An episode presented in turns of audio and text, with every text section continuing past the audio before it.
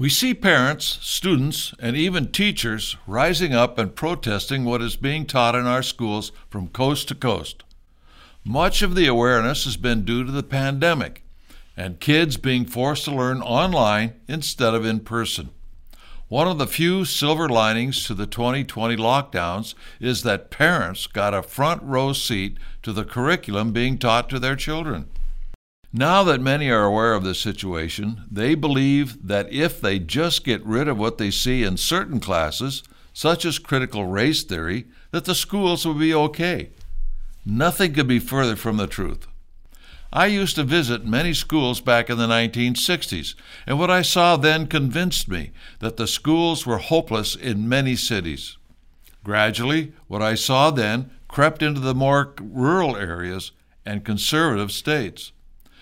Within many of the high schools I visited, it was not unusual to see portraits of communist leaders and flags displayed in classrooms and study halls.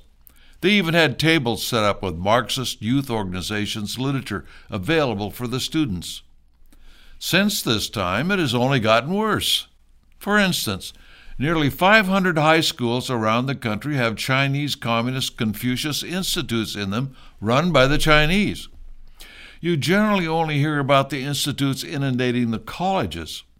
Many of these Confucius Institutes at colleges have ostensibly been shut down but in reality, they've only changed their name to something else. Parents are losing their First Amendment rights in opposition to what is happening in our schools, even arrested at school board meetings for being opposed to what is being taught.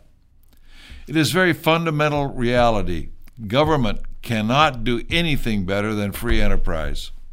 Yet so many people believe that government operated schools can do a better job of teaching students than private education.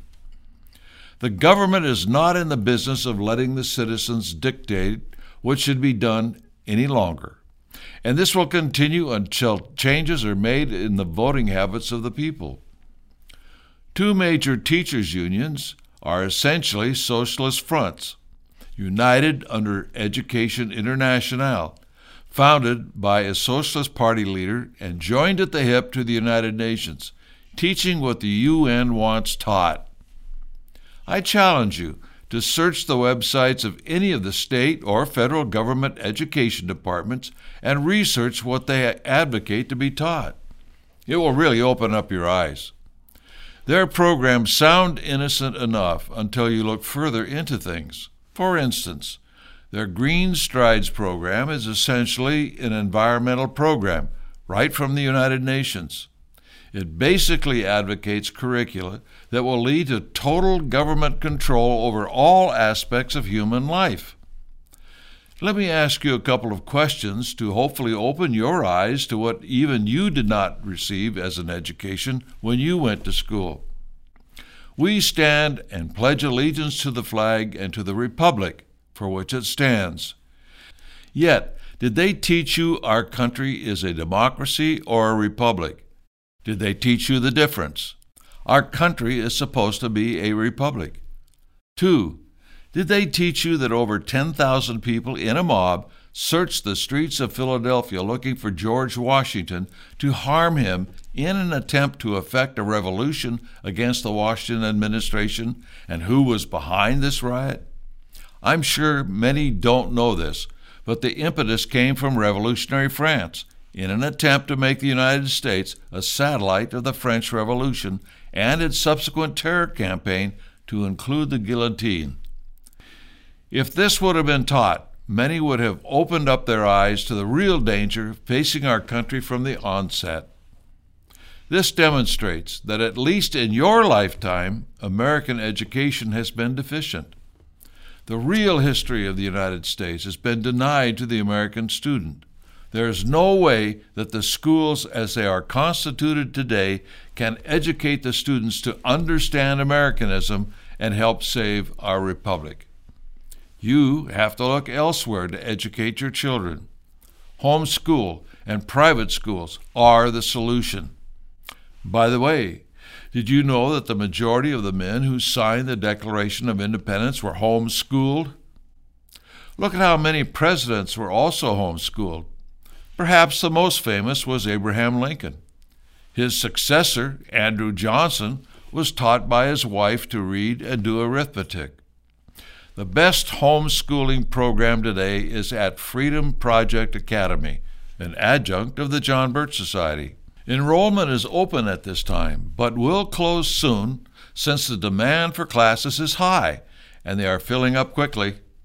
The program is divided into two types of school. One is online with live classes and teacher, with the classes limited to around 25. Obviously, there are some multiple classes of the same grade and instruction. The student needs to be in front of their computer at a precise time to log in, and this is regulated on Central Time.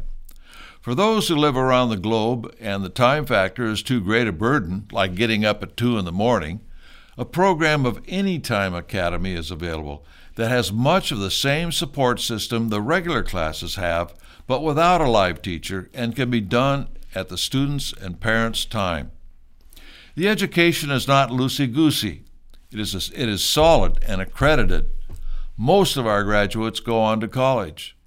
The prospective students are tested to make sure they belong in the class level that the school from which they come from is correct.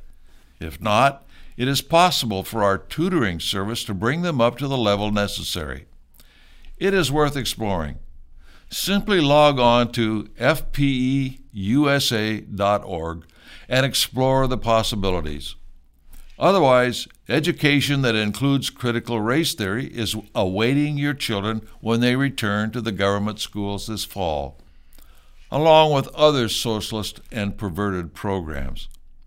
I homeschooled my children when it was illegal. They homeschooled their children, and in turn, they homeschooled my great grandchildren. Like early Americans, they do not fit the mold and can think independently. Isn't it worth your children's well being to take a look at Freedom Project Academy?